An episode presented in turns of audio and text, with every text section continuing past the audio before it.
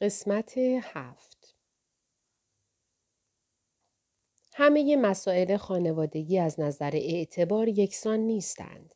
فردی ممکن است به سرعت احمق قلم داد شود چون بیش از حد به صدای دهان دیگری که برشتوک می‌خورد توجه می کند. یا به مدت زمان نگهداری مجلات تاریخ گذشته اهمیت می دهد. مسخره کردن کسی که مقررات خاصی برای نحوه چیدن ظروف در ماشین ظرفشویی یا سری برگرداندن کره به یخچال بعد از استفاده دارد کار سختی نیست. در حضور کسانی که مسائل ما را ناچیز و بی اهمیت فرض می کنند، کشمکش هایی که ما را به سطوح می آورند، جذابیت خود را از دست می دهند. ممکن است مستصل شویم و همزمان آنقدر راجع به بزرگی ناکامی هایمان دچار تردید شویم که نتوانیم در کمال آرامش و اطمینان آنها را برای مخاطبان بیقرار و بدبین خود خلاصه کنیم. در حقیقت مشاجره های موجود در زندگی ربی و کریستین به ندرت بر سر هیچ و پوچ هستند. مسائل کوچک در واقع مسائل بزرگی هستند که چنان که باید به آنها توجه نشده است. بحث های هر روزه آنها ریسمان های سستی هستند که به تضادهای بنیادی شخصیتشان متصلند. ربی اگر با تیزهوشی از مشغله ها و ناکامی هایش درس گرفته بود، شاید راجع به دمای هوا از زیر لحاف می گفت وقتی میگی وسط زمستون می‌خوای پنجره باز باشه بیشتر از نظر احساسی آزرده میشم و میترسم تا از نظر جسمی. اینطور به نظرم می‌رسه که این کار خبر از آینده ای میده که چیزهای با ارزش توش لگدمال میشن. منو به یاد خیشتنداری سادیستی خاصی میندازه و شجاعت سرمستانه تو که من کلا ازش فراریم. یه جایی توی ناخودآگاه هم میترسم که نکنه تو واقعا هوای تازه نمی‌خوای و به جاش می‌خوای به روش جذاب ولی خشن معقول و ترسناک خودت منو از پنجره بیرون بندازی. و اگر کریستین نیز آنقدر باهوش بود که دیدگاهش را درباره سر وقت رسیدن تجزیه و تحلیل می کرد، سخنرانی گزارش را در مسیر رستوران اینگونه به ربی و آن راننده اهل افغانستان ارائه می‌داد. به هر حال اصرار من برای زود بیرون اومدن از خونه نشونه ترسه. این شگردیه که من توی این دنیای پر از اتفاق و قافلگیری بهش رو آوردم تا نگرانی و حسی از وحشت و دلهوره رو که نمی‌تونم به زبون بیارم از خودم دور کنم. همونطوری که دیگران ولع قدرت دارن منم دوست دارم سر وقت برسم و برای امنیت بیشتر از یه مسیر همیشگی. اگه این واقعیت رو در نظر بگیریم که من تمام کودکیم رو در انتظار برای پدری گذروندم که هیچ وقت نیومد شاید کمی این حسم معنا پیدا کنه. البته فقط کمی. این روش احمقانه خود منه برای اینکه کنترلم رو از دست ندم. با مطرح کردن این چنینی خواسته های مربوطهشان با احترام گذاشتن هر طرف به ریشه های عقاید طرف دیگر انعطاف پذیری تازه‌ای به وجود می آمد. ربیع ممکن بود پیشنهاد کند دیرتر از ساعت شیش و نیم آزم اوریگانو نشوند و کریستین هم ممکن بود برای اتاق خوابشان ترتیب یک هوابند بدهد. زندگی بدون گفتگوی صبورانه تلخ می شود. عصبانیتی که کسی یادش نیست از کجا نشأت گرفته است.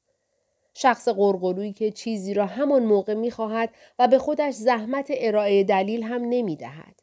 و طرف مقابل که دیگر دلش نمی آید توضیح بدهد که ریشه مخالفت او برخی مخالفت های مشهود متقابل است یا برخی ضعف های شخصیتی رقت انگیز و شاید حتی قابل بخشش.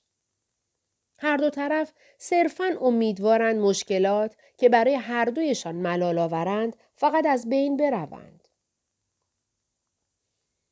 دست بر غذا وسط یکی دیگر از آن مشاجره ها راجع به باز یا بسته بودن پنجره و دمای اتاق است که هانا دوست کریستین که هنوز رسما ازدواج نکرده از لهستان تلفن می‌زند و می‌پرسد که اوضاع چطور است. منظورش اوضاع زندگی زناشویی یک ساله است.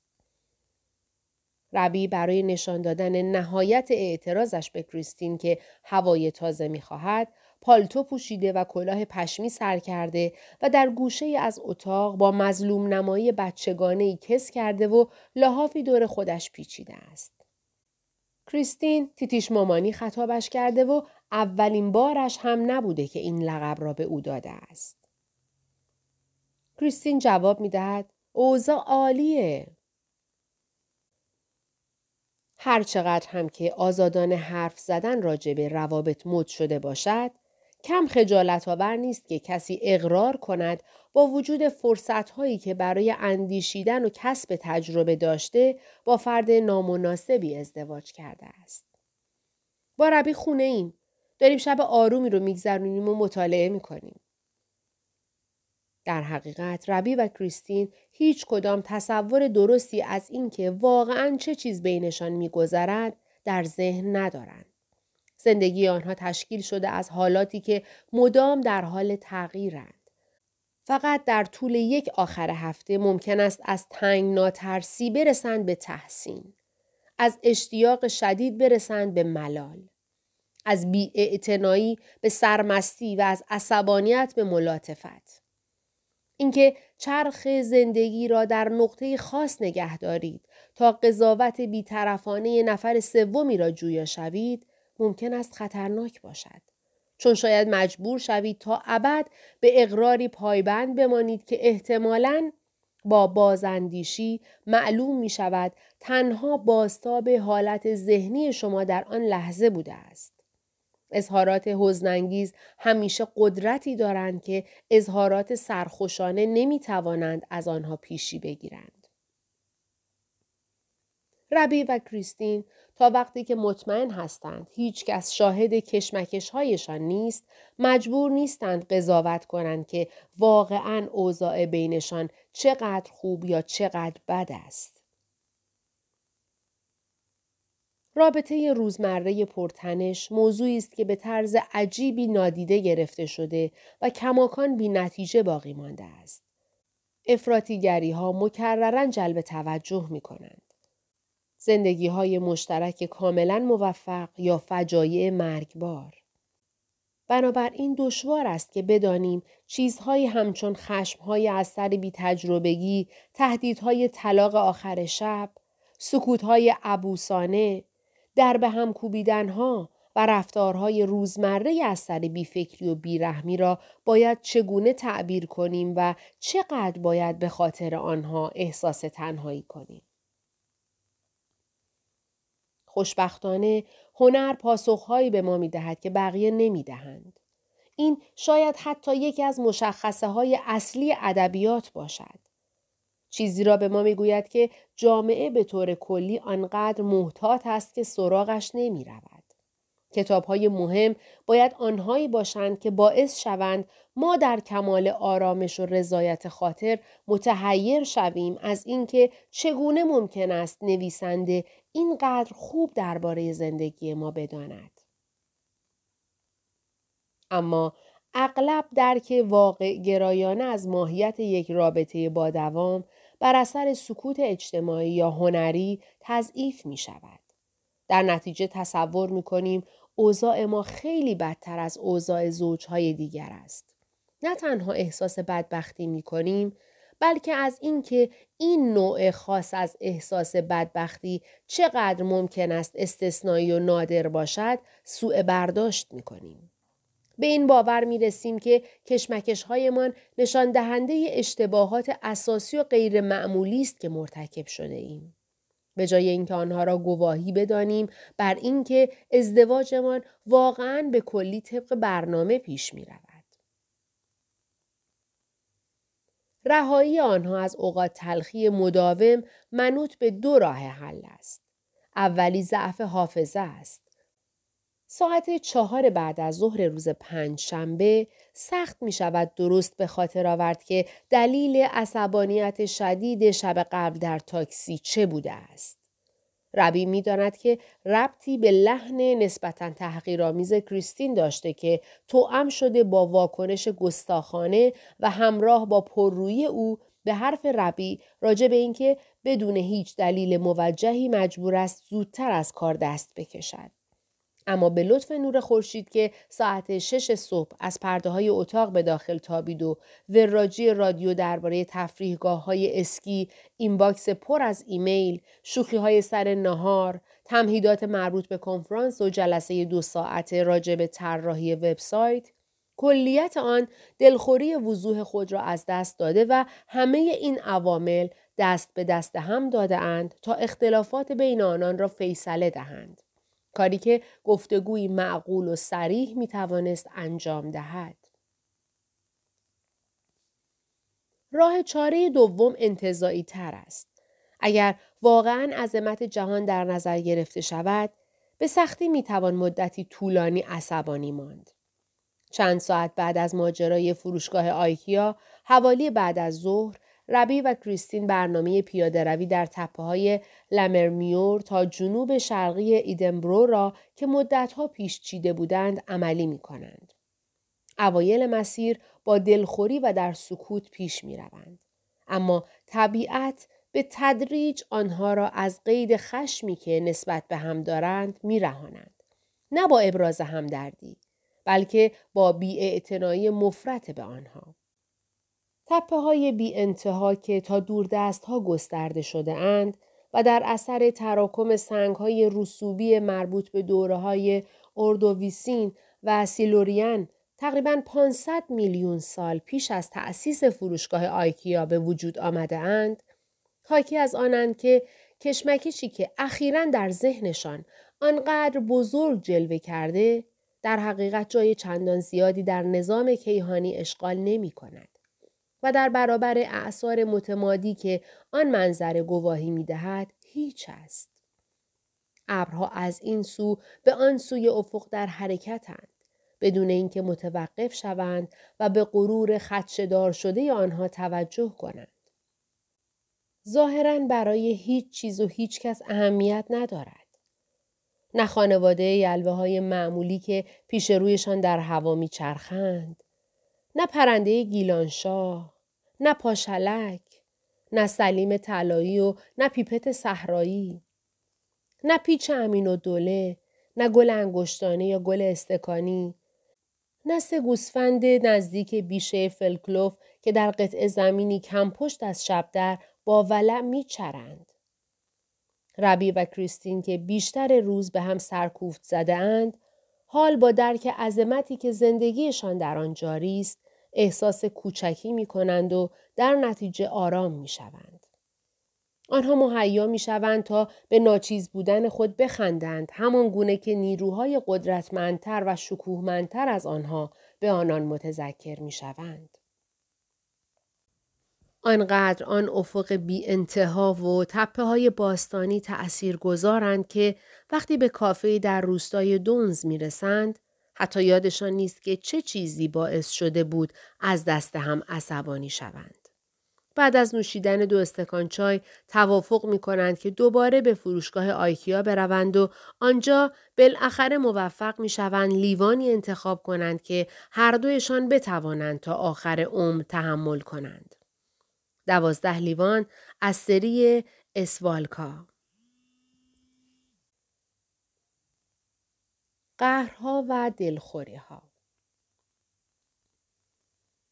تا مدت زیادی حضور هر کس دیگری در زندگیشان از نظر آنها غیر ضروری است. هیچ کدام از دوستانشان را که قبل از آشنایی با هم سالها به آنها وابسته بودند نمی‌خواهند ببینند.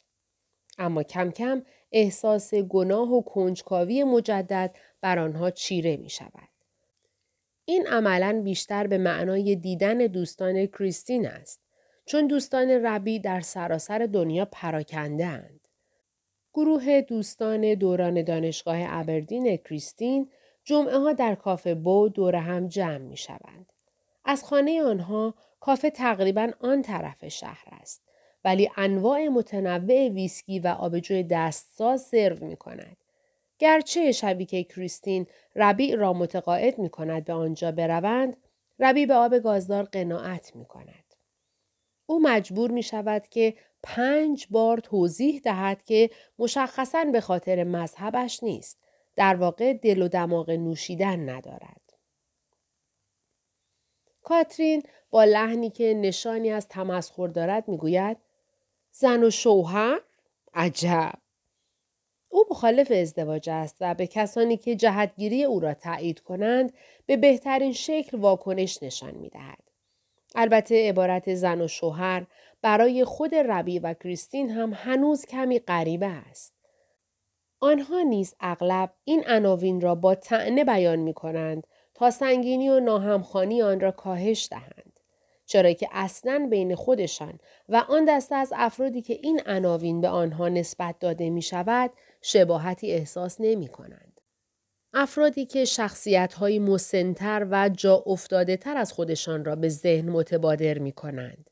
با وضعیتی فلاکت بارتر از تصوری که ربی و کریستین از وضعیت خودشان دارند. کریستین دوست دارد وقتی وارد خانه می شود بلند بگوید خانم خان اومد و بدین صورت با مفهومی که همچنان برای هر دوی آنها بسیار باور ناپذیر است بازی می کند.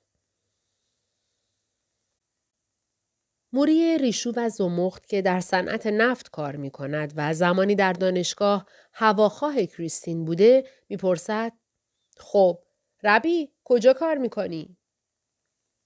ربی می‌گوید توی شرکت طراحی شهری و در برابر موری کاملا احساس دختر بودن به او دست می دهد.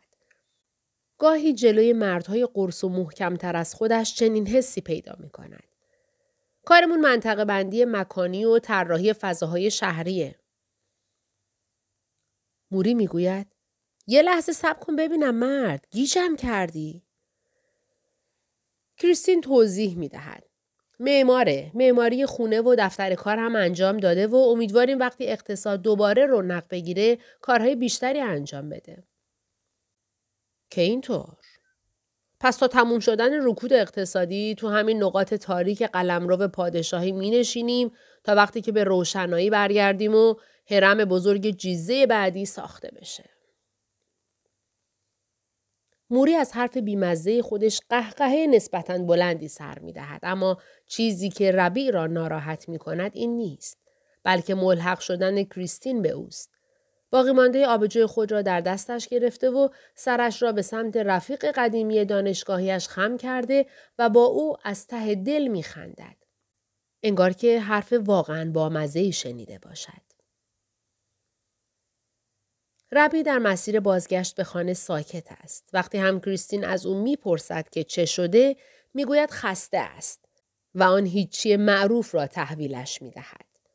وقتی وارد خانه می‌شوند که هنوز بوی رنگ می‌دهد یک راست به اتاقی می رود که به خلوت کردن با خود و مطالعه اختصاص یافته و کاناپه تخت خواب نیز دارد و در را محکم پشت سرش به هم می‌زند.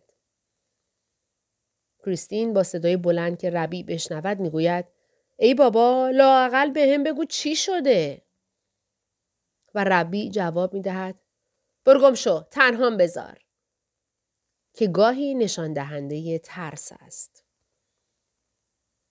کریستین برای خودش کمی چای دم می کند بعد به اتاق خواب می رود پیش خودش مسررانه ادعا می کند که واقعا نمی‌داند این تازه داماد که واقعا در کافه قیافش عجیب و غریب شده بود ممکن است از چه چیزی اینقدر ناراحت شده باشد. البته این ادعا چندان هم صادقانه نیست. در عمق هر دلخوری مخلوطی در هم و برهم از عصبانیت شدید و میلی به همان شدت برای حرف نزدن راجع به دلیل عصبانیت وجود دارد. کسی که قهر می کند هم سخت نیازمند درک شدن از سوی شخص دیگر است و هم کاملا مصر است که هیچ کاری در راستای وقوع این درک انجام ندهد. خود نیاز به توضیح دادن هسته این دلخوری را شکل می دهد. اگر طرف مقابل توضیحی بخواهد مسلما لیاقت توضیح شنیدن ندارد. باید اضافه کنیم که این مزیتی است که دیگری با ما قهر کند. یعنی طرف مقابل آنقدری به ما احترام می‌گذارد و قبولمان دارد که فکر می کند ما باید ناراحتی ناگفته وی را درک کنیم. این یکی از موهبت عجیب و غریب عشق است. بالاخره کریستین از روی تخت بلند می شود و می رود در خلوتگاه ربی را می زند. مادرش همیشه به او گفته که نباید با دلخوری بخوابید. هنوز هم با خودش می گوید که نمی‌فهمد چه اتفاقی افتاده. عزیزم تو داری جوری رفتار می‌کنی که انگار دو سالته. من کنارتم. یادت رفته؟